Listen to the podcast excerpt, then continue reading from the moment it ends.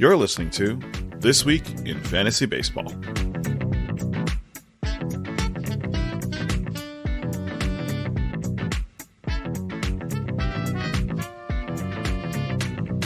Hello, everyone, and welcome to This Week in Fantasy Baseball. I'm Lee Keller, joined by John Ke.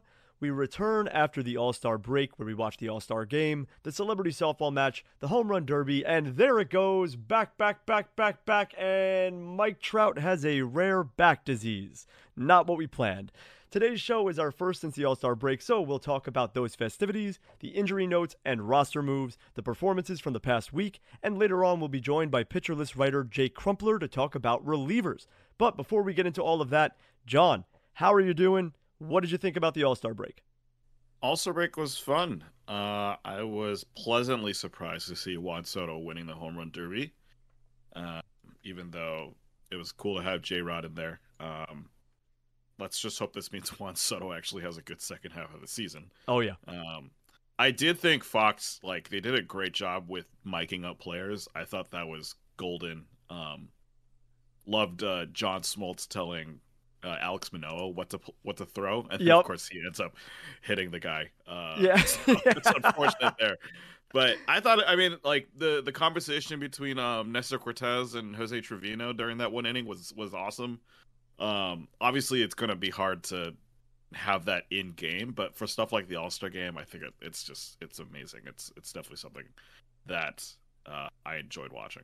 Yeah, definitely. I mean, when he said, "Hey, what should I throw, Smoltzy?" and he goes, Yeah. "Throw a backdoor slider or back foot slider," he said. Yeah, And he goes, "Oh, that's sexy." It was yeah, great. that's great. It was great. It was so good. Alek Manoah has such a good personality, and Yeah. it's really good to see these mic'd up moments. And even in the actual games where like Eugenio Suarez hit a walk-off home run while mic'd up, there's some really mm-hmm. cool moments when we add those mics in. I think it adds a cool dynamic. I don't think we should do it very often, but it's nice to see those one-off games, and especially in the All-Star game or any of those exhibition matches. Hundred mm-hmm. percent, it's awesome to see that because it is so interesting hearing a pitcher on the mound speaking while they pitch because it really is cool to see them pick each other's brain and see what the thought process is. And I don't know, I really like that. That aspect was really cool. Yeah, and I think baseball is kind of just the one sport where you can have that in-game action and there's that interaction between, you know, the player and the the guy who's interviewing them, and um, and it, it's still you you know you get to kind of understand like the game behind the game, and um, yeah, I thought that was really cool. Yeah, because baseball is a little bit of a slower sport. You know, in the outfield, you're standing around between plays and you can interact with someone through voice. So it makes sense why it works in baseball. And it's crazy that we haven't done it more often. I just find that a little bit hard to believe. We're a little bit behind in the times, but we're catching up. We're catching up. And for me, for the home run derby, I was kind of pissed. Well, first of all, obviously, I'm rooting for Pete Alonso because I want to see a three-peat and he's Yeah, my boy. But I bet on three people for the home run derby. I bet on Julio Rodriguez to win. He had really good odds, so I said I'll throw five dollars on him. Kyle Schwarber and Pete Alonso, and Juan Soto Oh, won. rough. So I thought I was a lock for Julio after he took down Pete and he had 30 homers back to back. I thought it was a lock, but hey, Mhm. man, Juan Soto just showed up when Julio Rodriguez didn't, so that was disappointing. But hey, it was an awesome weekend. It was a good break for us. I'm, I'm very happy that the All Star break was a good time. But besides that, how was your week? Do you have anything exciting coming up this weekend? Honestly, I'm just waiting for the Twins to add pitching. That's all I'm waiting for. Just sitting around all day on the couch waiting for Like- the Twins to get pitching. like this week I got to see Chris Archer and Dylan Bundy both just not do anything spectacular and it's like you know so obvious that we need to add starting pitching and then it's so obvious that we need to add uh, relief pitching and deadlines in like less than a week and there's nothing happening i'm Yeah. uh yeah i'm just basically waiting for any any like luis castillo rumors any frankie montas rumors just things like that just to you know happen so that i don't have to worry about missing it you know Yeah, before the podcast started, I thought Luis Castillo is either going to the Yankees or the Twins, and I think Montas is going to the Dodgers. We'll see. I hope that you at least get one pitcher because the Twins certainly Yeah. need it. I, in my opinion, I'd rather have Montas than Castillo because Castillo is Oh, just definitely. notoriously, He, no, Castillo's notoriously bad in cold weather, and it's like, yeah, the most logical decision for him to go to is Minnesota. Yeah. like he already can't pitch in Cincinnati when it's in April. Like, Yep. He's not going to be able to pitch in Minnesota when it's May. know, No, so- definitely not. I agree completely. I'd rather have Montas in general. Even if Castillo was good in the cold weather, I would rather have completely. Montas. Yeah. I'd rather have Tyler Mahle than Luis Castillo, and that's saying a lot. Yeah, that's like, a- that's a hot Castillo's take. really, really good. Yeah. really, really good. But I just don't know how he's gonna. Is he gonna pitch well in like late September in Minnesota? Is it gonna be too cold for him? We'll see. Yeah, that's a hot take, man. I don't know if I'd rather Mahle over him, but hey, that's that's a good point. He does stink in the cold, and Minnesota's pretty cold. Yeah. As for me, since the last time we had this podcast, I believe I went to the Met game where Keith Hernandez's number got retired. Oh, yeah. And that was really fun. That was a really good day. We got Keith Hernandez bobbleheads. My dad and I went. We had great seats. We got to see the whole unveiling and the pregame ceremony. The Mets won. My record's 5 and 0 this year when I go to Mets Nice. games, so I can't ask for a better result than that. So, very excited Yeah. about that. And then this upcoming weekend, I'm actually going to the National Sports Card Convention in Atlantic City. So, that's going to be really fun. If anybody is going to the National Sports Card Convention, I'll be going on Saturday from 10 to 6. If you see a guy in a Syndergaard jersey that's very pale in skin and about 5'10, come up and say hi. I will gladly talk to you about fantasy baseball, the podcast, or cards, because that's what I love. nice. Yeah. So, with that being said, before we get into the injury notes and roster moves, I'd like to remind all of you that you can follow our podcast on Twitter at ThisWeekPL, and you can send us your questions, comments, and concerns to our email at thisweekplpod at gmail.com. If you want us to talk about a certain player, review a trade that you made, or anything else fantasy related, be sure to write us an email or send us a tweet.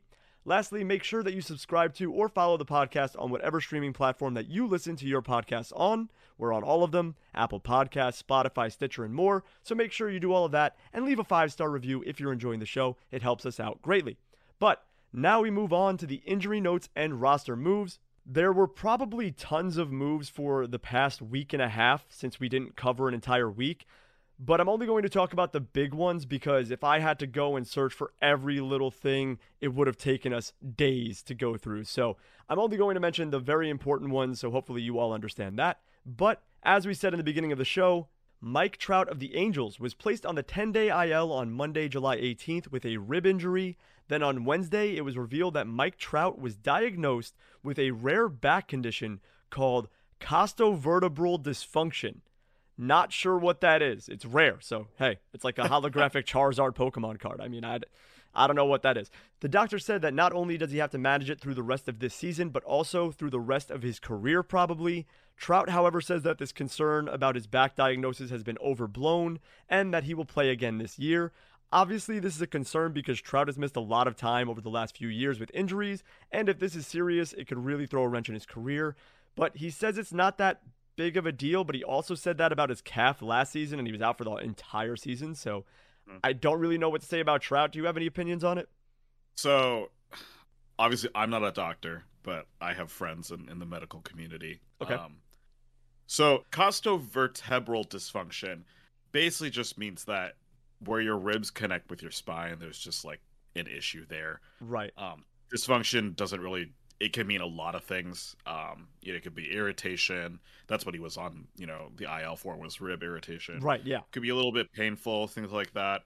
Um, I talked with some people who like actually do work with you know spine and, and stuff like that, and they said, you know, it's not rare necessarily, but it it could be something that you have to deal with. Um, that probably for HIPAA issues. Obviously, we don't know all the information for Trout. We don't know how serious it is. Right. I'm probably more leaning on the the side that it's not that serious. Um, it's it's gonna suck, obviously, for Trout that he has to deal with this nagging injury, but I I don't think it's going to, you know, make his 30s. Uh, you know, he's not going to be a bad baseball player essentially for the next 10 years. I don't think it's possible for Mike Trout to be a bad baseball player. I just hope that he's on the field long enough to pad that resume for his Hall of Fame career. I mean, he's already a Hall of Famer if he retired today. MVPs. Yeah, I, I mean, What if more does he need? yeah, if he retired today, he would easily be in the Hall of Fame. Right. But it's something about ring. yeah, but something about these players like Mike Trout and Ken Griffey Jr. You just want to see them healthy for their whole Yeah. career because they are a generational type talent that literally could be classified as the greatest player of all time. But Right. injuries just derail everything. Yep. I mean, It's- Buxton basically didn't play after the All Star break for you know five games. You're just like, oh boy, like let's hope this isn't like him done for the season. Yeah. it's kind of. I'm sure that's the same thing that Angels fans feels about Mike Trout with this news coming out. Yeah, it sucks. You don't want to see Trout out for any amount of time, and this is certainly something I'm worried about. But I also think that it's not that serious for this season, at least. Maybe it hinders Mhm. him in the future, but I think he comes back and plays this season. If you do roster Mike Trout, don't panic drop him based on this news because he Yeah. clearly said that he will be playing again this year. So hopefully that's true. Moving on, Rafael Devers of the Red Sox was placed on the 10 day IL with right hamstring inflammation on Saturday, July 23rd. He's expected to return when he's first eligible on Tuesday, August 2nd. Chris Sale of the Red Sox was placed on the 15 day IL with a fractured left pinky finger. It was actually pretty brutal. In just his second start back from the injured list, Sale recorded two outs and then got hit with a comebacker directly on his pinky finger.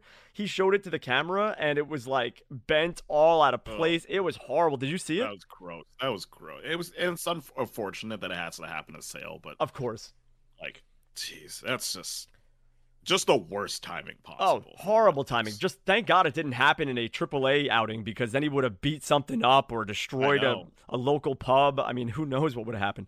But W- wondering how the TVs at Fenway were feeling. yeah, that yeah, thankfully you can only use one hand instead of two for it. But but hopefully Chris Sale feels better soon. I know he got surgery on it, so hopefully he comes back and pitches again this season. Luis Robert of the White Sox was placed on the 10 day IL, retroactive to July 19th, with lightheadedness and blurred vision. He began a rehab assignment with AAA Charlotte on Thursday, so hopefully he comes back soon. Jacob DeGrom of the Mets will likely make his next start in the majors. It's looking like he'll return on Tuesday against the Nationals, and I cannot wait for Jacob DeGrom to pitch again for the Mets. Giancarlo Stanton of the Yankees was placed on the 10 day IL with left Achilles tendonitis on Tuesday, July 26th. Our favorite injury note and roster moves attendee, Kris Bryant of the Rockies, has plantar fasciitis in his left foot. He's been DHing ever since and says that this is something that he can manage with shoe inserts, treatment, and icing, so hopefully he doesn't miss any time due to it. Fernando Tatis Jr. of the Padres has been doing on field batting practice. He's on pace to return in mid to late August. Paul Goldschmidt and Nolan Arenado of the Cardinals both were unable to participate in the series in Toronto due to being unvaccinated. Max Meyer of the Marlins was placed on the 15 day IL with a right elbow sprain on Sunday, July 24th. And then on Thursday, it was announced that Meyer will undergo Tommy John surgery. Huge blow for the Marlins and fantasy managers that picked him up. He'll be out for the rest of the year and a majority, if not all, of 2023.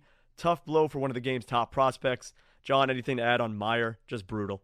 Yeah, it's. uh I mean, it's unfortunate. He's a Minnesotan kid, actually. So. Oh, really? Um, I, I watched a lot of him pitch in in his freshman year at the U of M, because he was basically the the Gophers' star closer. So. Oh, wow. Um, yeah, so I mean, I followed his career. Obviously, he, going number three in the draft a couple years ago, and then you know being able to be in the majors this year. It's it's cool to see for a local kid. Uh, but yeah, it just sucks that he makes it to the majors, and then it's just like, oh yeah, by the way, now you're out for the next year. Yep. Uh, just brutal. And you know the Marlins, it's I mean they've got you know pitching uh prospects out the wazoo. Oh, they, yeah. they can Oh, yeah. easily replace Meyer, but it just sucks for him. You know Meyer Yep. specifically that he has to deal with this, and it'll be interesting to see what happens when he comes back from surgery. You know his calling card when he came out um, in the draft was his fastball, hmm um, and you know we'll see if that velocity kind of stays there after after Tommy John. It, it probably should, but yeah, it's it's just it's just tough to see. Moving on, Bobby Witt Jr. of the Royals has missed four straight games after being pulled from Sunday's game with right hamstring tightness. He hasn't gone on the IL, so hopefully he can avoid that. Salvador Perez of the Royals is on track to rejoin the club soon. He's working his way back from undergoing surgery to repair his torn UCL in his left thumb. Jordan Alvarez of the Astros was activated from the IL on Thursday, July 21st. Andrew Heaney of the Dodgers was activated from the 15 day IL on Wednesday, July 27th, and pitched four scoreless innings against the Nationals. And then a couple of trades. Andrew Benintendi of the Royals was traded to the Yankees for three minor league pitchers, and Tyler Naquin of the Reds and left handed pitcher Phillip Diehl of the Reds were traded to the Mets for two minor leaguers. John, any last comments on this batch of players? Um, interesting move for Ben Benintendi. Um, obviously it's it's just a move to replace Joey Gallo. Yep. And then Benintendi actually led off for for the Yankees on Thursday. So clearly, you know, he's he's he's their solution for you know not having a guy you know strike out sometimes in Gallo. Um, and you know, Naquin went to the Mets is is an interesting move. Obviously, gives them another power bat, which is nice. We'll see if it if it works out, but I'm I'm just waiting for the big big shoes to drop here.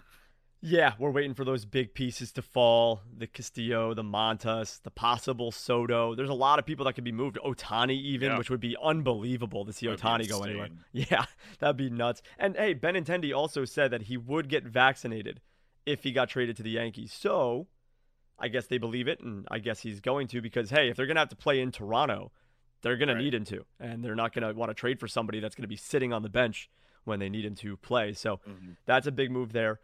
And also, I think it's so funny. Since this Benintendi trade, I've seen so many funny memes based on Joey Gallo. One, obviously, when Edwin Diaz came in against the Yankees, because Joey Gallo was supposed to face Adam Ottavino, but then Diaz comes in and literally Joey Gallo had no chance. Joey Gallo Oh, could have just sat in the dugout and had the same result. It was so funny. He was so overpowered. He could not do anything but strike out. He couldn't even make contact with the ball. It was hilarious. And then Yeah. I saw a meme with Andrew Benintendi getting traded. There was, I guess it was Jets training camp. I don't know much about football, so excuse me, but Sure. it was Jets training camp, and a guy walks into the front doors of the facility, and he has to type in a code on the pad Oh yeah. to get into the door. So he goes to type in his code, and he types it in, and he goes to the door, and it won't open. And he's like, I guess I forgot my code. And then he goes back, he types it in, he goes to open, he goes, I think they cut me. And and it was the tweet was Joey Gallo upon the trade of Andrew Oh, Benintendi to the. Yankees.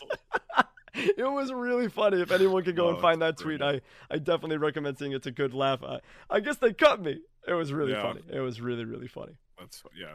Also, shout out to um, Pitcher List's own Schwebsy, who uh, kind of joked about that Diaz Gallo matchup of like the the world's most unstoppable. I think it's like Force. most unstoppable force against the Most movable. movable Yeah, yeah, yeah. Yeah, Which I was like, that's that's oh, it's like that's just unfortunate for Gallo. yeah, Shrebs is a good friend of mine, and that was a quality tweet. He just had no chance. He got so Yeah. overpowered. He could not do anything against Diaz. It was funny. Yeah. Shout out to uh, your Mets though for for uh, taking down the Yankees. That was that was a fun game on Oh, Wednesday. That series was awesome to watch. It was great that the Mets won both, obviously, for me. Yeah. But what a great two games of baseball. And if that's anything like what the playoffs will be, it's going to be really exciting. Yeah, it was a fun game to watch, and uh, it was hilarious to see Aaron Judge not be able to pick up Max Scherzer's slider. Oh, it was all. beautiful. It was beautiful. He struck out three times. Oh, gorgeous. Yeah. Well, we got to talk about a lot more players and a lot more games besides just the Mets and the Yankees. So, oh, yeah. Uh, just starting last Friday, um, you know, after the All Star break, starting on July 22nd, uh, Lourdes Gurriel Jr. of the Blue Jays went six for seven with a double, three runs, and five RBIs. In case you forgot, the Blue Jays put up 28 runs on the Red Sox, confusing fans at Fenway who thought they bought tickets to a baseball game, not a football game. Uh, there was some really funny memes about how you know Tom Brady, obviously you know football lore, Super Bowl lore, came back from like a 29-3 deficit in the Super Bowl. Yep. And basically, you know, people were making fun of the Red Sox not being able to come back from 28-5 in a baseball game. um, obviously, different scoring systems, but Yeah, it's, you know, it's obviously good fun. Uh, but yeah, Gurriel was a big part of the night, going nearly perfect at the plate, driving in five runs. Uh, I think the the stats were like the last time some guy hit six, uh, had six hits in a game was like Anthony Rendon like five years ago. Yep. Uh, but yeah, Gurriel spent the most of the year as a bench spot on your teams. He's you know he's been cycling in and out, probably on waivers, non waivers. Um, but he does have a high average in OBP. He does have something to add. Just doesn't have a lot to add in the counting stats department. Still, the Blue Jays are starting to heat up, and it might be time to invest in bats like Gurriel um, as the Blue Jays, you know, start hitting their stride and, and really push towards that wild card spot. Yeah, the last people with six hits in a game were Rendon, like you said, and Devers. They both had 6 hits in a game, and that was wild. And uh, can you believe the Red Sox? They've been so atrociously bad. Did you see the inside the park grand slam from Raimel Tapia? And the botch plays Duran- everywhere? Oh my god. Duran's face Yep. on that play was one of the funniest things. Like, if if you wanted like if you want to give a award out for like lowest effort, Yep. like at on a play, like Duran's a front runner for that. Oh, definitely. And then and then watching games on Wednesday, Franchy Cordero has no business playing first base. nope, not even close. Like, oh my goodness, just oh, it was just painful to watch. And then Sawamura ran past the bag trying to make a easy play where the first baseman has to throw it over to the pitcher, and he just ran past the bag and didn't touch it, and they were safe. Ugh. It was just a disaster all around for the Red Sox. I mean, Yeah. Duran, I want to give a little bit of slack to because maybe he thought it was out and it came back in. That was his only excuse. But like, yeah. I still, if you're a rookie like he is, you got to run after that ball and look, make it Yeah. somewhat of an effort. I mean, I know you're really far away from it, but like at least walk towards it fastly. Like, Right. The, like the ball drops and he just like stares at it. For, He like, just like seconds. he's taking baby steps towards it, like nothing's happening, like the game's Right. not going on. It's crazy, Yeah, I mean, I get it. Like, it's easy to lose a fly ball in the roof and, and things like that. but still, It, yeah, it's just, ugh. Yeah, it was not cool to see. Uh, moving on to maybe some better news. Uh, Ramon Urias of the Orioles went three for four with a double, a home run, two runs, and two RBIs on Saturday. Um, the Orioles have been one of the most surprising teams of the summer as they now sit just a few games out of the wild card spot. Not bad for a team that had the first pick in this year's draft. Um, Urias has been a big part of that swing momentum. He's hitting 372 with a 1.0 for 1 OPS in July, along with 14 RBIs and only five strikeouts. Um, definitely just a, it's a good month for him. He's definitely one of the hotter pickups that if he's still available in your league, I would say go get him because he's not going to be there for long. Adolis Garcia of the Rangers went 4 for 4 with a home run, three runs, uh, three RBIs, a walk, and a stolen base on Sunday. Uh, it's just fully showing off that power speed combo again this season. He has 18 homers so far. He's got 15 bags. I don't know if he's going to get to 30 30. It, it might be possible. I, I don't think he's going to get there, but even if he goes 25 25, um, I think that's that's pretty great for Garcia. And he's probably going to avoid the pitfalls that doomed the second half of his season last year. Remember, he kind of just collapsed. He was, Yep. you know, really hot through the summer, and then all of a sudden was doing nothing in, in August and September. He's brought down the strikeout rate a little bit. He's increased his line drive rate. Basically, he just has a better approach to the plate, and I think that's going to lead to better consistency, and it's just going to avoid that collapse that he had last year, and it should give you confidence to hold on to him for the rest of the season. Yeah, I actually really liked Garcia coming this season, and I have no shares of him anywhere. It's crazy because Same. he was going so late, and I was like, I really like Garcia, man. He's got a Yeah. 2020 potential. He's going real late. Why don't people like this guy? Sure, he fell off at the second half of last year, but Mhm. I was very shocked how late he was going, and I actually just didn't end up with him anywhere, and I really like him. Yeah, I definitely got burned because I, I mean I rostered him last year in my home league, hmm and it just wasn't pretty. So yeah, he was- probably was carried little- you through the first half. Oh, he did. It was great. Yeah. It was just the second half. I was like, "Where are you?" Yep. Yeah. What, happened to you right, exactly.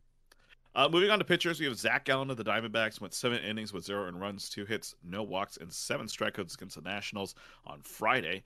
Um, he was able to earn a lot of strikes. He got 13 whiffs, 16 called strikes for an overall CSW of 29.9%. It's not particularly flashy for Gallen, uh, but starts like these are encouraging, um, even if it is against the lowly Nationals. He did follow this up with a five inning outing against the Giants. Um, it wasn't that great, so he's not really in that ace form that we're all really expecting of him. But he keeps showing us these moments of brilliance, so it's hard not to want to chase it and see what happens. Uh, and then Lance Lynn of the White Sox went six innings with zero earned runs, three hits, one walk, and six strikeouts against the Guardians. yeah. He's been pretty much borderline droppable. I think even in ten teamers, to be honest, He- he's Yep. been so bad. Um, and he finally had a vintage performance against the Guardians. He had six strikeouts and a forty-five percent CSW on his favorite pitch, the four-seamer. It's a little worrying that the velocity still isn't back, but you know if he's able to kind of do this well with that fastball, even with the lower lower velocity, um, it might not be a lost season. We'll see in his next few starts if it if it actually pans out. But I'm I'm happy to see Lance Lynn finally get at least one good start under his belt. Yep. And then Tyler Mahle of the Reds uh, went six innings with three earned runs, two hits, three walks, and five strikeouts against the Cardinals. If there's one player that many fantasy managers have been waiting for trade news on, it might be Tyler Mahle, who, depending on how the deadline goes, might have made his last start as a Cincinnati Red in Great American Small Park. Uh, sorry, uh, Great American Ballpark. he is scheduled to pitch on Saturday against the Orioles, so maybe he gets his you know final start as a Red then. Um, still, for all the ink that's been spilled on how Mahle's an ace on the road and barely startable at home, he managed to put a quality start at home against the Cardinals, and we really hope he gets moved to a park where it's a little bit more pitcher friendly. Oh, definitely. If he goes to anywhere that's a pitcher friendly park, he's going to be someone that is very good for the second half, no doubt. And I'm super excited that Lance Lynn actually just had a good outing. I don't even expect Yeah. like a whole season of this, but I just wanted one at least for the Right. amount of draft stock that I put into him across several leagues. So mm-hmm. great to see this. Hopefully he can keep it going. If not, oh well, but I hope to see more of this Lynn. But moving on to Monday, July 25th, from the Batter's Box article 5,000 Candles in the Wind by Mark Stubinger, we're talking about Jonathan India of the Reds. He went 3 for 4 with a double, a homer, two runs, four RBI, and a walk. Last year's NL Rookie of the Year was someone that was highly desired in drafts this season. However, he's unfortunately missed a lot of this season due to injuries. His slash line of 240, 304, 383 is a little disappointing, but he's recently found his groove, homering in three of his last seven games. If he continues to stay hot, he could be in for a big second half. He's someone that a lot of people like this season. I was kind of off of him, but hey, he can be really strong for you out of that second base position for the rest of the year. And then Josh Rojas of the Diamondbacks went two for four with an RBI, a walk, and three stolen bases. Well, that's a big game from Rojas. Three steals in one game is a feat that not many players have done this season, if any even have. Maybe Jon Berti did, I'm not really sure. But these three steals bring Rojas's total up to 11 for the season, which is a career high, believe it or not. His previous high was nine. So the three in this game put him over it. Also, he hasn't been caught stealing yet, so I doubt that he's going to stop running all of a sudden. With a slash line of 283, 357, and 422, as well as having second base, third base, shortstop, and outfield eligibility on Yahoo, he's certainly a player that you'll want to pick up. I think he's a pretty good asset leading off for the Diamondbacks. I got a fun ad drop question for you. Okay. Jonathan India or Max Muncy in an OBP league? Oh God, that's so hard. I just think Muncy is done this year. Give me India. okay. Give me India. It's so hard. I obviously OBP is Muncy's format, and he's so good in that format. But he's yeah. just been so bad, and I just I'm done with him this season. I will revisit him next season, but this season you can drop Max Muncy for pretty much anybody, and I'll agree with it. So give me India, who's surging. The Reds are looking a little bit better than they were this beginning of the year. So yep. give me India over Muncy. Moving on to pitchers from Monday, we've got the SP Roundup article Withdrawn Manaea from Nick Pollack. We start with the title boy, Sean Manaea of the Padres. He went 3.1 innings pitched, four earned runs, eight hits, one walk, four strikeouts against the Tigers. So, not what you want to see against one of the worst offenses in the league. This has been my biggest swing and miss this season, which is the opposite of what Manaea is doing to batters right now. Coming into the season, I had Manaea as my SP 25, my 25th best SP in the rankings, and he's certainly not pitching like that right now. He hasn't been good, allowing three earned runs or more in five of his last seven starts. His sinker has been fine, albeit down a little bit in velocity from last year, which is one of the big reasons why he had success and made me excited about him for this season. However, his changeup has been awful, generating way less strikes he's someone that I'm still hopeful can turn it around, but I'm starting to lose a little bit of faith here.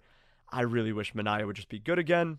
And then Aaron Ashby of the Brewers went seven innings pitched, two earned runs, five hits, one walk, and nine strikeouts against the Rockies. Wow, what a start from Ashby. Sure, it was against the Rocky Road matchup, but still 17 whiffs and a 41% CSW. It shows you just how much upside Ashby has. He throws heat, his breaking stuff is nasty, he generates whiffs, has a great CSW. Ashby truly has the mold of a future ace pitcher. It all just needs to click with good command, and he is ready to roll. I'm most surprised about the Brewers letting him throw 111 pitches in this one because if there's anything that I'm the most worried about with Ashby, it's his workload and how long his leash is. He literally pitched one inning in his last outing before this one and 4.1 before that. So you never know how many innings Ashby's going to pitch on any given night. But this one was absolutely brilliant. And also, shout out to Nick Lodolo of the Reds, who went six innings pitched with no earned runs and nine strikeouts against the Marlins. He had a 36% CSW, and while the Marlins have been horrible, that's still very impressive. Yeah.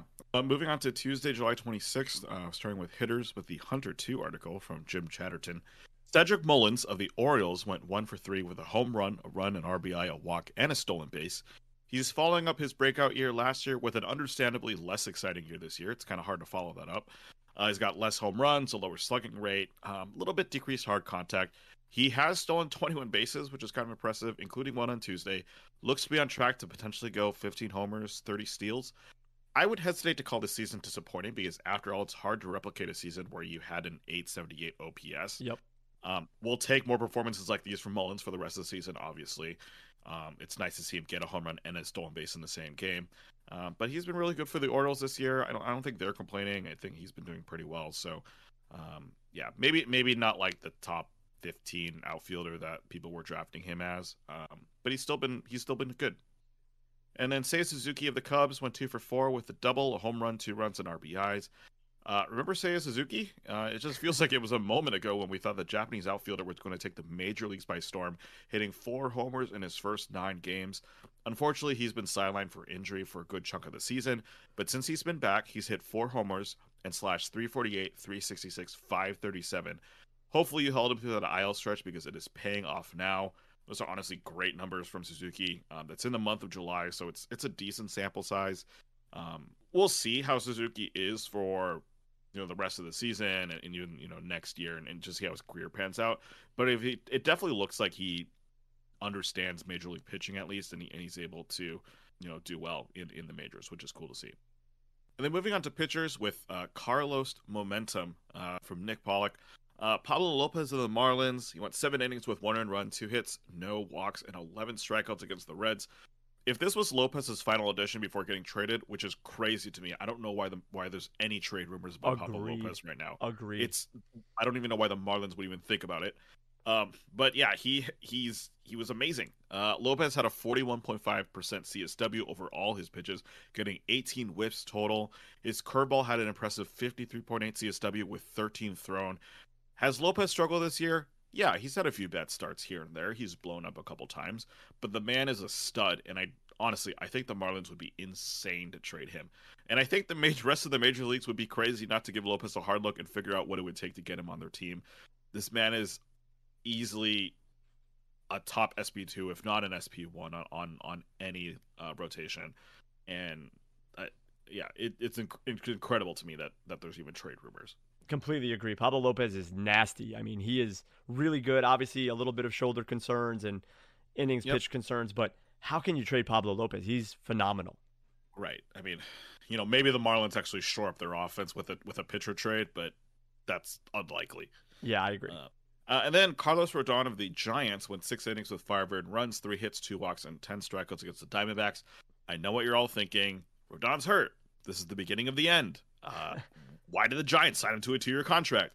Uh, after two straight starts giving up five runs, sure, even I'm a little worried. Granted, that first start was against the Dodgers.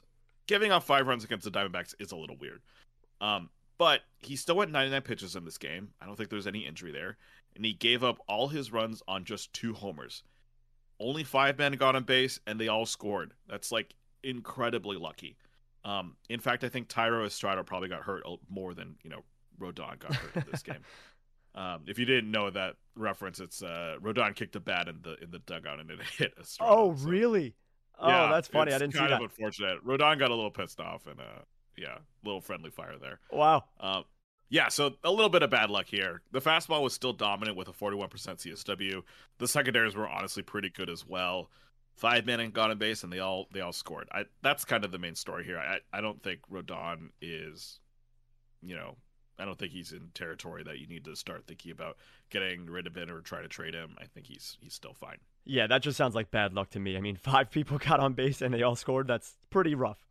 And he had ten strikeouts. Yeah, like yeah, yeah. he's clearly dealing. Yep. Yeah. Yeah, that's that's a rough one. But moving on to Wednesday, July 27th, from the Batter's Box article, Dalbec to the Future. Love that. Back to the Future reference by Dave Swan. Starting us off, Rowdy Tellez of the Brewers he went two for four with two home runs, two runs, six RBI, and a walk. Rowdy was off to a scorching hot start to the season and then significantly cooled down in the last month. However, he's just recently started to pick things back up, especially after a two home run and six RBI performance. These two homers bring his overall total to 20, and he also has 64 RBI to go with that. He's striking out less than 20% of the time this season and has decreased his O swing percentage by 4%. Those are some positive changes for Rowdy that you just love to see. So Good to see Rowdy having a great season. And then Ketel Marte of the Diamondbacks went two for four with a double, a home run, two runs, and an RBI. I've personally been disappointed by Marte's season so far. I was very high on him coming into the season, especially on Yahoo, where he has second base and outfield eligibility. This homer brings his total up to 10, which just isn't very good. If you think Ketel Marte's 10 isn't very good, Lourdes Gurriel Jr.'s 5 is just atrocious. But I pin Marte as a 25 homer, 10 stolen base sort of player. However, due to a couple hamstring problems, he hasn't run as much this year, and due to a slow start to the season, his home runs and RBI are low too. Marte still managed to provide you with a 270 average despite having a 146 average after March and April. He's still an elite hitter, and he should have a solid second half ahead of him, but It's definitely been a disappointing season for Marte. And then lastly, shout out to Matt Olson of the Braves, who hit his 20th homer of the season on Wednesday. That also brings his RBI total up to 66. He's on pace for a 35 home run, 100 RBI season. Olson's homered eight times in July and seven times since July 12th, which is just incredible. Oh, and also he leads the league in doubles with 35. The man is getting comfortable in Atlanta and is an absolutely elite first baseman for fantasy. Yeah, funny thing about Rowdy Tellez, that first homer he hit of the game was off Chris Archer, um, who Archer like walked the first two batters. And then I, I, was reading the box score. You know, Rowdy comes up to bat. I'm like, oh yeah, this is out of the, this is gone. You know, like, I didn't even have to look. I'm like, I know he's going to hit a homer off Archer, and lo and behold, he hit a homer off Archer. So. Of course, you, you hate to see that. You hate to see it. Well, you like to see it for Rowdy. You hate to see it as a Twins fan. yeah. Exactly. As for pitchers on Wednesday, we have the SP Roundup article, "The Cole Picture" by Nick Pollack.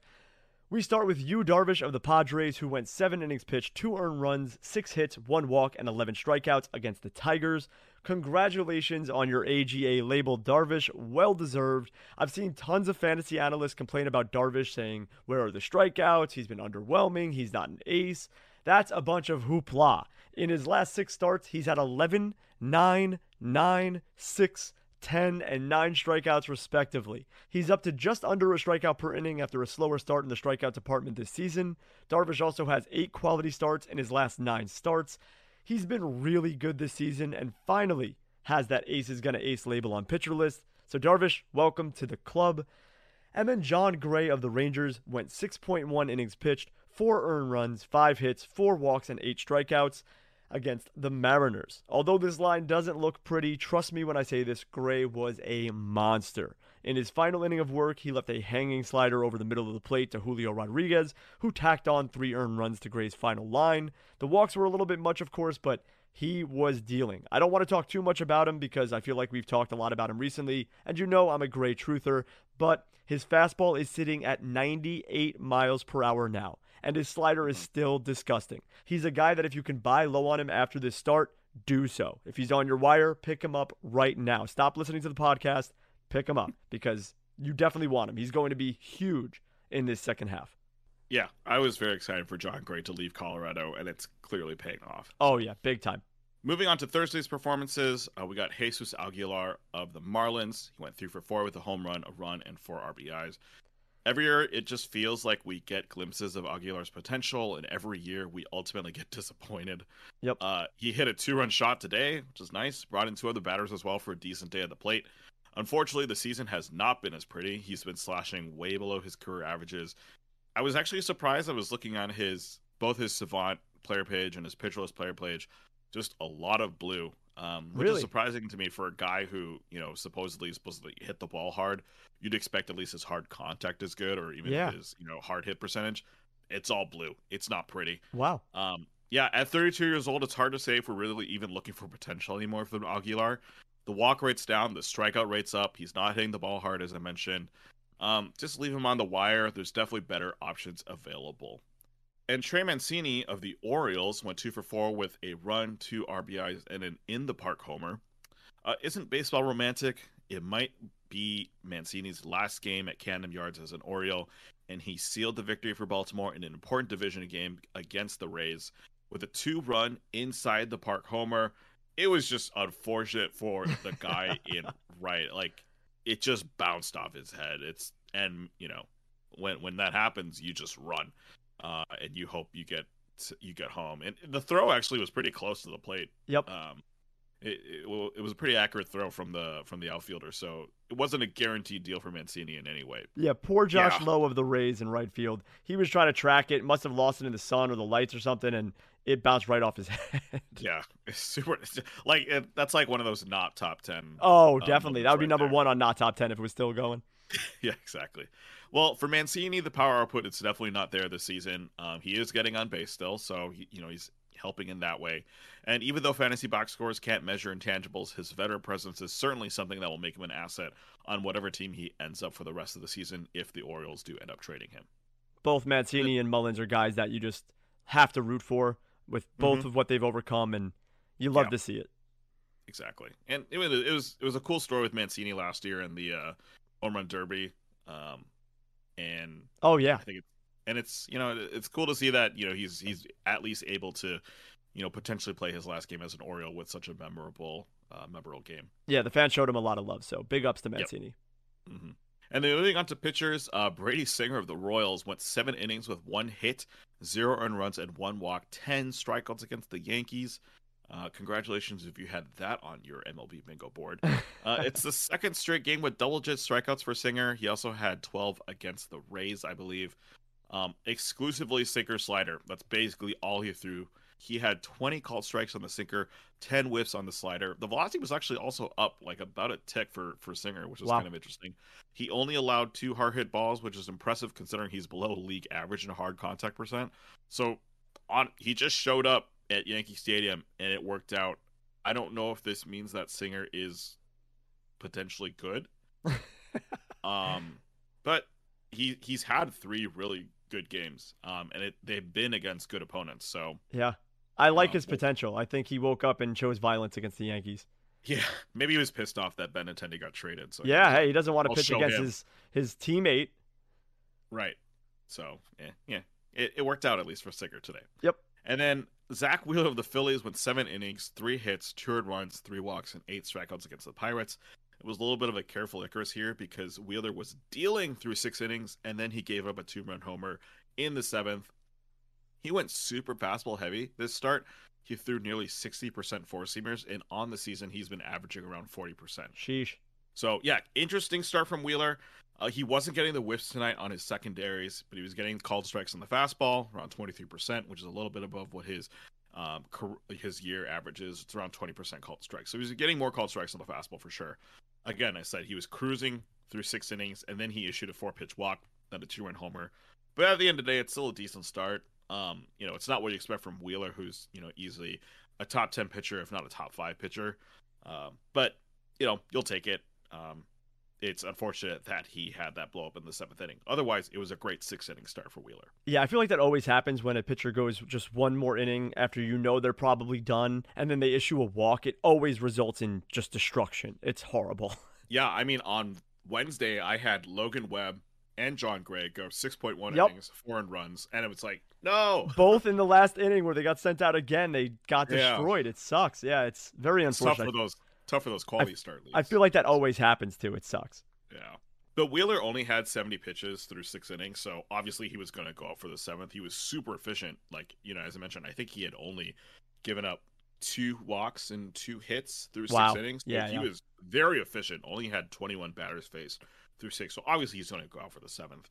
Um, but yeah, it just unraveled a little bit. Yeah, I can't blame a manager for putting in Wheeler for another inning when he's at 70 pitches no. after six. I mean, that makes sense. But when you put out like Jon Gray, where he has 92 pitches after six and then goes yeah. out for the seventh, you're like, eh, really?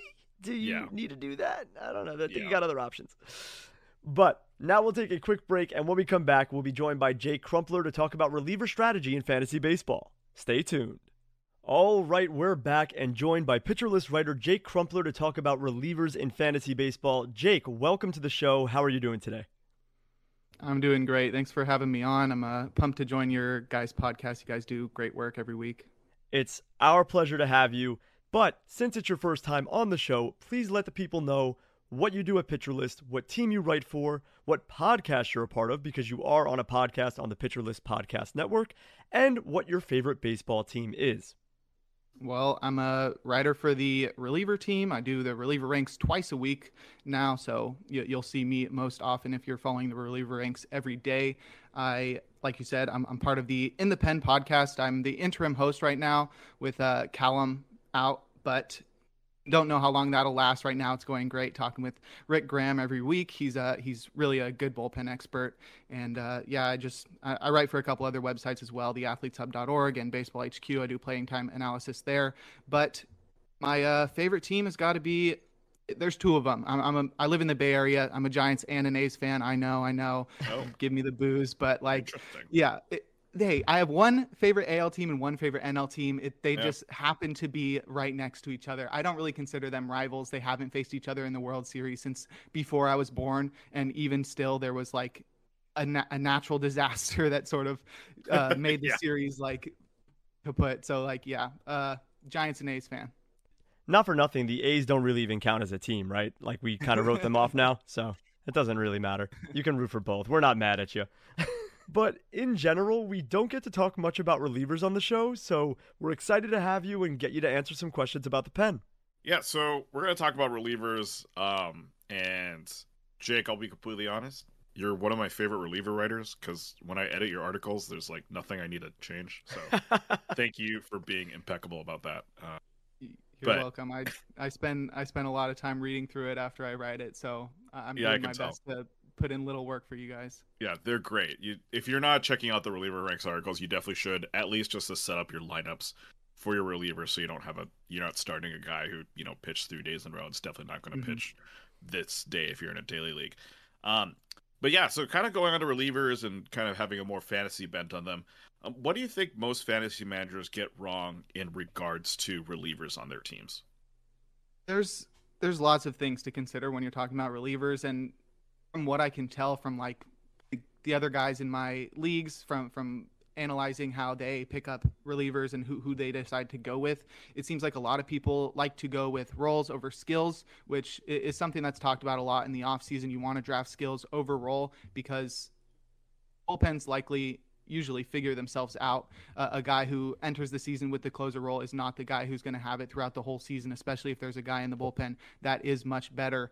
It's also there's the caveat of small sample sizes where relievers are pitching in such short stints and they're they're pitching for such short amount of time throughout the season that you can sort of be fooled by small sample sizes. So you don't really want to look at how a player performs in the past because that doesn't guarantee their future success so uh, somebody like uh, I don't know Corey Knebel, who who's been good in the past, in, in, in even the like past seasons, but like he, he was good to start the season, but he ended up losing the closer role, which literally took him from a guy who would have been rostered in pretty much every fantasy league to a guy that's on pretty much everybody's waiver wires because he's not worth it to worth it to hold now. So not only are our roles too heavily weighed, but also small sample sizes are sort of not considered well enough. And also, hot streaks are a thing when you're mm-hmm. talking about relievers, which normally is something you only think about when you think about batters.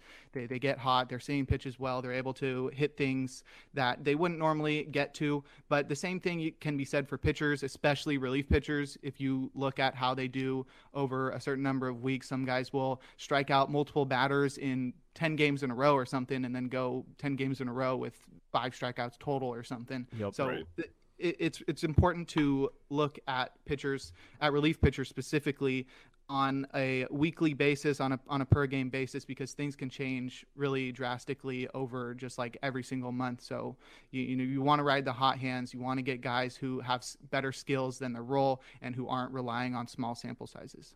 Yeah i think a lot of people prioritize the role over the actual skill of the pitcher because I guess it is more important in like a saves only league, for instance, to have a guy who is the closer rather than someone who you don't know is the closer, like a Jason Adams, so to speak. So mm-hmm. it is tough, but you want to prioritize the better pitcher, right? It's just the way to go.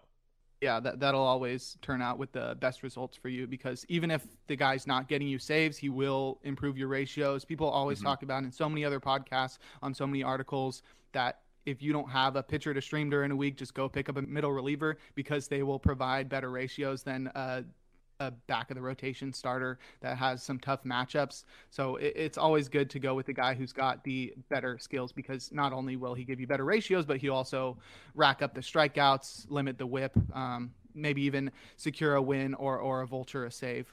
Right. Absolutely. I, yeah, I think it's always interesting looking at matchups too for relievers because uh, I mean it's not often that you know people think about streaming relievers. And you know on this show we specifically talk about streaming starters you know a segment that we always do. But it is kind of an interesting thing where you talk about yeah sometimes it's better to pick up that that middle relief guy than the number five guy who has a cushy matchup but just hasn't delivered over the past you know three four starts. Yeah absolutely. I completely agree with that but we've seen a lot of change in how relievers are used in real baseball, with the three batter minimum and teams being more willing to put their best relievers into high leverage situations versus having them close games. How does this impact which relievers we pick up and draft for our teams? I think as a general rule, roles become more important, but that doesn't mean they should be, like we just said with the last question. But roles have become increasingly more important because people are always trying to decipher who is the high leverage reliever, who is the closer in each situation. Like you mm-hmm. mentioned, Jason Adam, that it's it's very everybody's always speculating on the Rays bullpen because it's so hard to tell which guy is the favorable reliever to use in terms of fantasy because it's you know that they're not going to use that their, their best reliever in the closer role. They might just use them as the high leverage reliever or switch it around. So you never know, but when it comes to the three batter minimum and stuff, you want guys that don't have platoon splits, guys that don't have a disparity between their stats versus right handers and versus left handers, because those players are much more valuable. They're not only able to take on any set of three batters in each inning, but they also will perform well even if they are set up against the side of batters that they, they don't do as well against. It's also made multi inning relievers more productive. They've become incredibly productive. Guys like Garrett Whitlock have become some of the best relievers in baseball when they're tossing multiple innings. And especially in leagues where you've got games started limited, then those relievers just become so valuable. That's my home league where I'm always looking for guys that can go multiple innings because they don't use up a start and they can get a lot of points. They can secure even greater effects on your ratios because they have a higher volume. So those guys can be really good, especially with the way that relievers are used now. You're not really sure you're going to get a save. So get a guy that can go multiple innings who can possibly close out a three inning save, which is very rare, or secure a win in the middle of the game.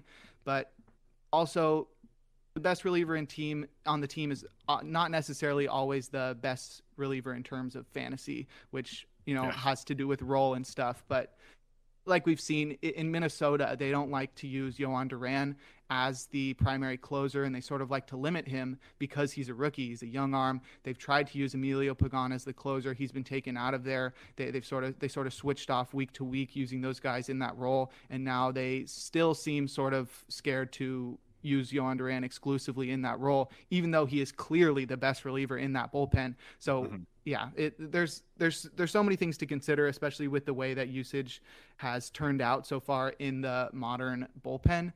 But yeah, you, you, you still you want guys who go multiple innings. You want guys that don't have the platoon splits, but also, you know, roles are going to be more highly valued by your league mates, and the best relievers on every team are not necessarily the best ones for your fantasy team.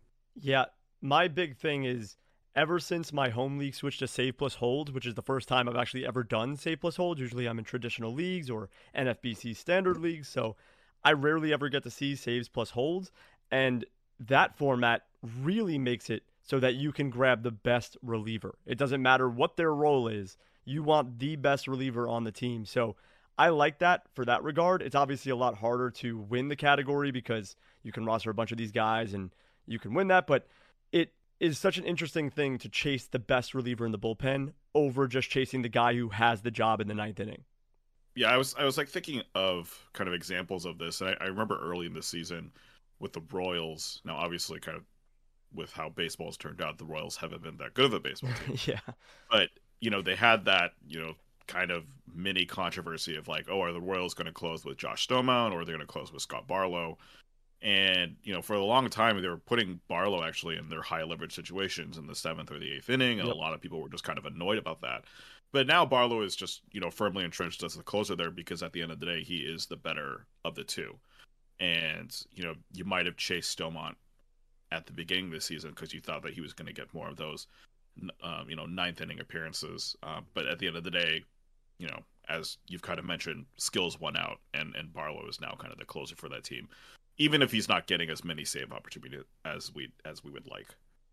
Yeah, because the Royals are so bad. yeah. Horrible. but uh, horrible. Yeah, I was I was speculating on Staumont early on in the season. I, I, I thought his I thought his skills were comparable to Barlow, but yeah, I mean, when you have a manager like Mike Matheny, who is more of an old school guy, he's going mm-hmm. to end up using the best reliever in the closer's role. And you touched on yeah. it too the Rays are just the most frustrating bullpen in all of baseball. Oh, Andrew Kittredge is a closer. Nope. Jason Adam's a closer. Nope. Colin Poche is a closer. Nope. It's just you never know with those guys. Yeah, that, that's yeah. a frustrating team. Definitely.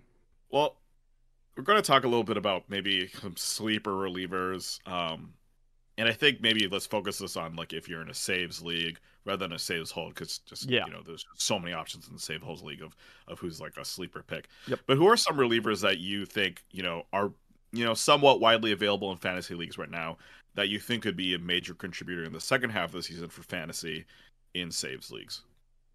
Well, I always come to my podcast fully prepared, so you can bet that I came with a list of like 25 names. Nice. Oh wow. of guys to consider. Yeah, I mean, I was just scrolling through the uh, the roster percentages on ESPN and Yahoo. I Mhm. think Yahoo is probably a better bet for this exercise because the managers in that in that on that website are either more active or Yep. Smarter. Yeah, I don't agree completely. I for some reason I think Yahoo is the most played on format because just the roster Uh-huh. rates always seem right and yeah. Yeah, it's like ESPN. The, the the guys rostered in less than fifty percent of leagues um, are not anywhere close to being that on Yahoo. Right. Where it's Uh-huh. like, I'll have guys listed as less than fifty percent in Yahoo, and those guys are less than twenty five percent in uh, Yep. In uh, like it's the other way around. Yep, 100%. It's, it's so insane. So so I've got some names. Um, obviously, if you're an ESPN, guys in less than fifty percent of the leagues are going to be not available in most of the leagues for people that are listening. But Garrett Whitlock, Paul Sewald, De- Devin Mhm. Williams are are all guys that are worth it. Devin Williams, even though he's not the main closer there, he is so good and just Yeah. his ratios and his strikeout ability are going to help your team while whitlock like i mentioned goes multiple innings and uh, looks like he could steal the closer role from tanner houck right now and obviously paul Sewald has been really good for the whole season If Josh Hader gets traded, which it's always been a rumor every year, I feel like it's like, Mhm. oh, Josh Hader might get moved. If Josh Hader gets moved, Devin Williams immediately becomes like a top ten closer in baseball. yeah he he might be yeah he is one of the best relief pitchers in baseball. I'm pretty sure he's got the most saves plus holds anyway even though you, you said we uh we're mo- mostly focusing on saves leagues. But yeah he's been so amazing this year. That airbender is something else. Yep. in uh in Yahoo leagues, however, left less than fifty percent rostered. Guys like Tanner Scott, Lou Trevino, Jason Adam, and John Schreiber are, are available. John mm. Schreiber is one of those guys where he's got really good ratios, but he could Yeah. also swoop a couple saves, especially with Whitlock and Houck not being the traditional closers, guys that you know can still go multiple innings. But Tanner Scott, I think people are still sort of wary Yeah. of him. He sort of walks too many guys. Um, and the Marlins have really struggled to maintain a closer throughout the season. But yeah, he's getting saves, and I mean that's gonna get you points in your standings in roto leagues. So it's always worth it to go for a guy that's got the role right now. But he could also be traded. I think Trevino is an interesting one. He is available in so many leagues because his stats are so bad. Uh, this may surprise you, but uh, I said like two months ago, maybe it was more like a month and a half ago, that he was someone to watch as a dark horse closer candidate back when he had like a nine ERA and Right. uh, Danny Jimenez was there. And so I ended up s- seeming pretty smart when he did end up taking the closer role, but it all had to do with him having previous experience in that role. And while he hasn't been super incredible so far this season, even since then, he's got better skills than he's ever shown before, especially last season when he was the closer all year. So I think his second half is going to be a lot better than his first. And uh, Jason Adam, also, we, we mentioned before, it, it's it's a coin toss whether or not he'll be the closer from day to day. But he, he's got pretty good skills and, and he's been racking up saves, and he's the best right handed reliever in that Tampa Bay bullpen. Yeah, it it kind of blows my mind that Paul Sewald is not rostered more. Um, like granted, he was kind of a setup man for you know the first probably couple months of the season, but he's like firmly in that that closer role now for the Mariners, and the Mariners look good. Like they look like a team that's going to compete up till the end of the season, and there's just going to be a lot of opportunities for him to to close out games. Um, it I'm curious, kind of because you mentioned a couple interesting names, right? Lou Trevino, Tanner Scott, like guys that aren't on outstanding teams, you know. Do you feel like it makes sense to go after those closers on teams where the opportunities for saves are going to be fewer than, you know, someone who's like on the Yankees or something like that, obviously? Um, well, if, if you're deciding between a guy who's on the Yankees that's not really in the conversation for saves, like let's say Aroldis Chapman is on your wire, and Right, we all yep. know that Clay Holmes is the locked-in closer there, I would still rather have a guy on these other teams because they have a much greater chance of getting saves, even though the other the Yankees in this example would be getting more wins. I think the Mhm. guy who is the locked in closer has a higher threshold of racking up saves, but also like if they're terrible, then you definitely don't want to go with somebody like that.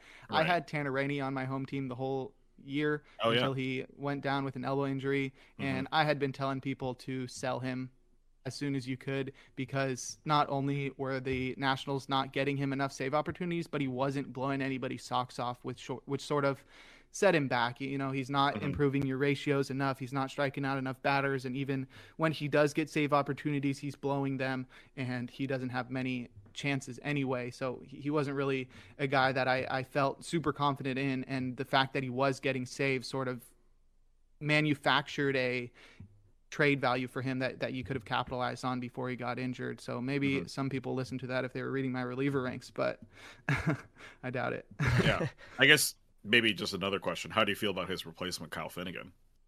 Uh, not good. he's, uh, yeah, he's he's not he's not that amazing. Obviously, he would have had the role before Rainey got injured if he was any right. good. So he is the best strikeout arm in that bullpen, but that bullpen is not great. And no. that, that's why this, this, is literally like it's the same thing as Rainey, except with a worse reliever. And now the team is even worse. It's going to be trading away more guys. Finnegan could be on the move, but even if he's not on the move, he's going to have even less reinforcements in that bullpen. Like Carl Edwards mm-hmm. Jr. could be on the move. So yeah, I mean, I obviously if you're like in a 15 teamer, you sort of need to go pick him up because if he's getting saves in 15 teamers, it's really hard to find anybody that's even remotely like getting a save once a month or something. So that right. I mean that's a guy that's going to be really valuable. But if you're in a 12 teamer or a 10 teamer, I I just don't think it's worth it. Like as long as he's hot, like if if he's on a streak, like I was talking about, if he's on a streak of, of locking down saves, that could be good. But there's just there's so many other options. I would much rather have a guy that's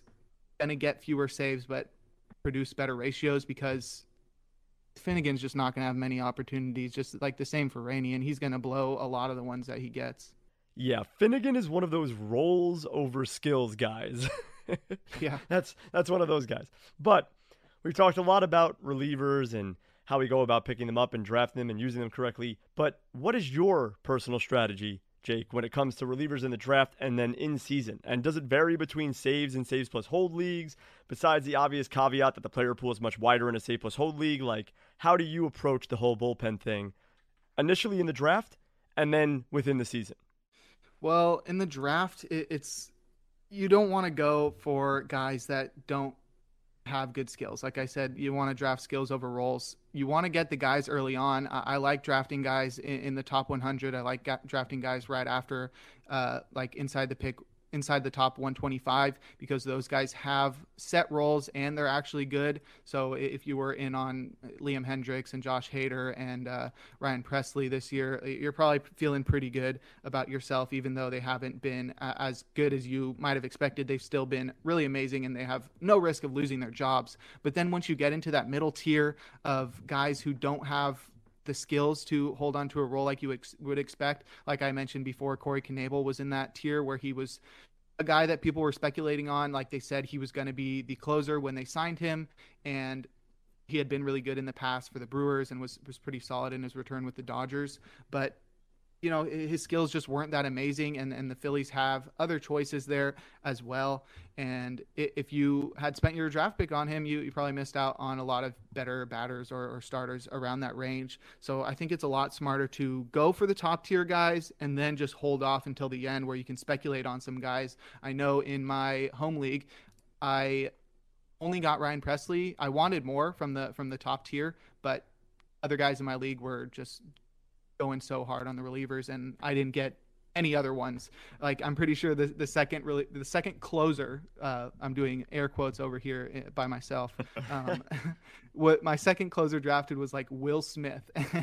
oh, that boy. he was not a closer. Yeah, exactly. But I did end up with Ryan Helsley. I had Tanner Rainey. Uh, yeah. I had Brett Martin for a short time, and now I've got Garrett Whitlock on my team. Guys will appear on the wire. You will be able to snatch guys off the wire, especially early on in the season. And now that we're at the trade deadline time, there's going to be even more guys that will pop up that earn save chances like we just talked about Kyle Finnegan, but even other guys like whoever's going to take over for David Robertson when he's traded. But guys will pop up through the season as long as you are confident in your ability to stay on top of that stuff. You should just you know, lay off the closers, get a couple top ones, and then be confident in your ability to grab guys later on in the season. But Yeah, I mean, during the season, what I'm looking at is monitoring usage. Obviously, you want to see where a guy's being used in the game. Is he the high leverage reliever? Is he sort of pitching the sixth inning, or is he the guy who's setting up for the closer? Does he have a chance to be the next guy up if the closer falters? And also, you want to keep an eye on struggling closers, guys that aren't doing too well, because that's sort of a bullpen where you'll be able to find somebody who could take over the role. And then also on, more of like a minute scale, keeping track of pitch mix changes, guys who are on hot streaks. I literally will just go into the player pool and sort by strikeouts and then just look mm. at the guys with the fewest walks on the top of the strikeout leaderboard. So, because mm. strikeout to walk rate is one of the most rudimentary stats, but it's also one of the most predictive for future performance. And so, if you're trying not to rely on past performance, you look at a guy who's striking out a lot of batters and not walking a lot of batters. Not only is he going to keep your whip low, but he's also going to improve your strikeout numbers and also is going to have a good ERA most likely through the end of the season. And in save holds leagues, that's where I'm using that strategy to try to uncover hidden gems. You know, uh, Eli Morgan is one of those guys who is, is super unknown, was super unknown, unknown, and probably still in that same category where mm-hmm. he just doesn't walk anybody and he gets a lot of strikeouts. And when I was looking early on in the season, that was a guy where I was like, oh, wow, that's a, an impressive strikeout to walk ratio. I'm going to throw him on my team and see how it goes. He obviously is not going to take saves away from Emmanuel Clase, but he moved up really quickly in that bullpen uh, on the depth chart and now is the number two guy there and is getting the majority of the holds in that bullpen. So in saves hold leagues, just like looking for the guy with the best skills, that's where it works out most because role doesn't really matter too much in those type of leagues because a lot of guys can get holds. Obviously, the setup guy for the closer is going to get, get the most holds, but there's always two or three guys besides the closer that are going to be racking up stats in, in that category. So you really just want to go for the guy that's going to also improve your ratios because holds and saves are so hard to come by that they will naturally come to you if you have the best relievers on each team. Yeah, I have the same approach to you in drafts when it comes to relievers. I like to get one guy that I guarantee know has the role. Like I came out of my home league draft with Kenley Jansen. I came out of another league with, I believe, Josh Hader. One league, Ryan Pressly. Like I try to leave the draft with at least one guy that I know is guaranteed to have a role, and then I know that I'm so active within the season that I'm going to find some of those later guys like a Ryan Helsley or a David Robertson who wasn't drafted at all, and those kind of guys will come eventually. They might even come week one of your fantasy season. So I really don't stress about it later on in the draft. I'll just walk away with one solid closer and then figure it out as I go. Because as long as you're active, you will come on top of it. I think relievers are interesting for me because I I tend to punt a lot on relievers, mm-hmm. um, unless like the value is there. Like in, in one of my leagues, it was a um, it was a dynasty startup, but we did basically a, uh, an auction draft for you know the regular season, and for some reason people were just really undervaluing like the top the top guys. Um, it was a save plus hold league, so I kind of understand why they did that. But I remember like I got Edwin Diaz for really cheap. Um, I got Chapman for really cheap. I mean that didn't really work out super well, but you know it, it happened. Um, you know, was able to trade for Craig Kimbrel really cheaply because no one really believed in it, and so sometimes I just kind of take advantage of market inefficiencies. That's what I enjoy doing. Um, but I will say, like in in the kind of the conversation on skills versus roles in the PL staff league, which Jake and I actually are in the same staff league here. Mm-hmm. Uh, I had a really interesting and like what I ended up with my relievers. I think I ended up getting Devin Williams, Scott Barlow, and Jhoan Duran, and like none of those guys were really getting saves. I mean, Devin Williams and Jhoan Duran are definitely not getting saves consistently.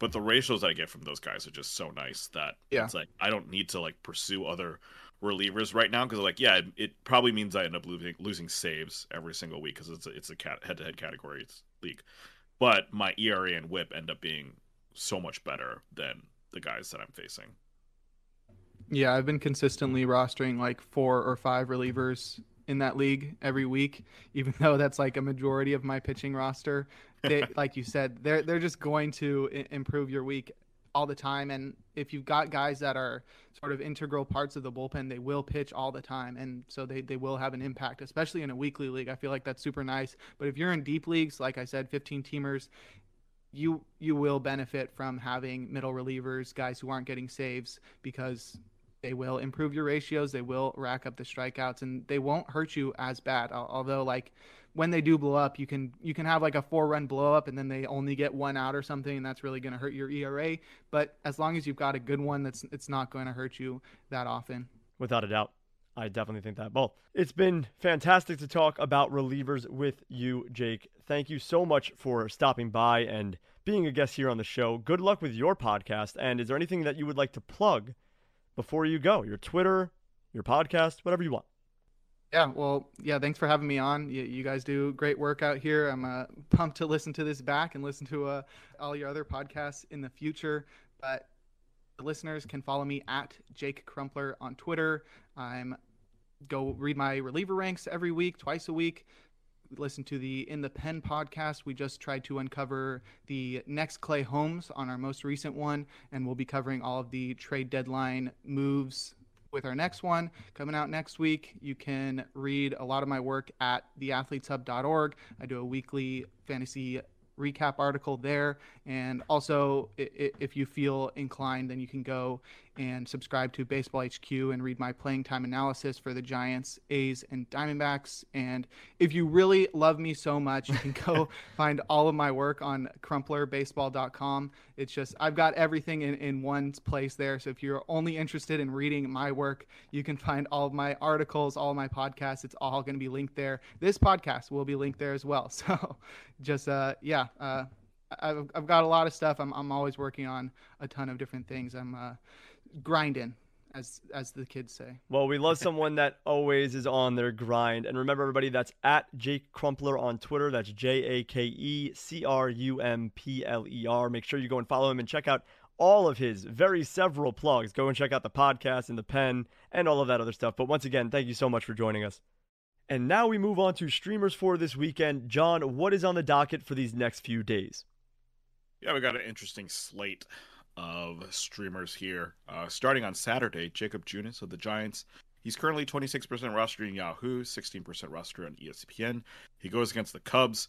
A lot of rumors around the Cubs. Who are they going to sell? You know, Willson Contreras, uh, Ian Happ. Who, who knows? Um, they have much less pieces to sell than last year when they literally just cleared out that World Series team. Yep. Um, Junis is an intriguing arm. There is occasional flashes of brilliance. He went six innings with one and run, eight strikeouts against Miami um, a couple starts ago. There's a possibility that he could, you know, do the same thing against the Cubs. He's not a prolific strikeout guy. He's kind of hovering around that like 9K per nine value, a little bit less than that. Um, he doesn't always go six either. Um, but hey, that's why he's available to stream. Junis has some interesting stuff, and against the Cubs, I think there's there's some potential there. Aaron Ashby of the Brewers, we already talked about him. He's currently 28% rostered in Yahoo, 12% rostered on ESPN. He goes against the Red Sox, and as we've discussed, the Red Sox do not look good. Um, and Nick actually broke down every pitch that Ashby threw in his start on Monday against the Rockies. So if you're just interested in seeing is his stuff working, go watch that video. He's been incredibly consistent for the Brewers over the past month. And yeah, this Boston team just looks in shambles. I can't imagine morale's very good. Look for Ashby to provide a pretty decent return in this start. And then finally, Brad Keller of the Royals, 14% rostered at Yahoo, 10% rostered on ESPN. He's going against the White Sox on Monday. I'll be honest, I'm kind of just picking Keller because we need a guy to stream. If you want some hope in his last two starts against the White Sox this year, he's pitched seven innings in his in both of those games. He only struck out three batters in both of those games. But he did manage to keep the White Sox from scoring more than three times, and that's a quality start for Brad Keller. Two of them. Do, do I believe that this will have any influence on his start on Monday? Nope. but it's certainly an option you could take. Tony La Russa just, you know, wants to manage this White Sox team very poorly, and you could maybe take advantage of that with a Brad Keller start.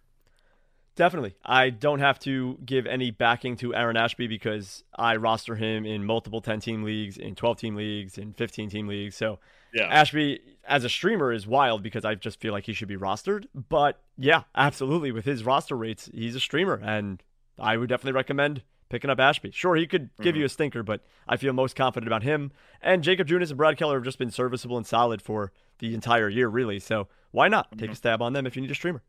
Yep. But that wraps up everything for today's show. If you haven't already, make sure you follow the show on Twitter at thisweekpl And also, you could send us your comments, questions, and concerns to our email, thisweekplpod at gmail.com. If you'd like to talk to John or I directly, you can follow John on Twitter at the John Ke, which is T H E J O H N K E, and you can follow myself on Twitter at Regicidal. That's R E G I C I D A L. Also, make sure that you subscribe to this podcast on whatever platform that you listen to your podcast on. Apple Podcasts, Spotify, Stitcher, wherever else. We are on all of them. And make sure that you leave us a five star review if you enjoy the show. It allows people to know that this show is worth listening to and that people are frequently listening to it. So make sure you leave a five star review. We would greatly appreciate it. And lastly, sign up for Pitcher List Plus. By doing so, you can join us in the Pitcher List Discord and get advice from all of the fantasy experts and writers over there. But that's all for this week. We'll be back next week recapping another week in fantasy baseball. For John, I am Lee, and we'll see you in the next one. Later, everyone.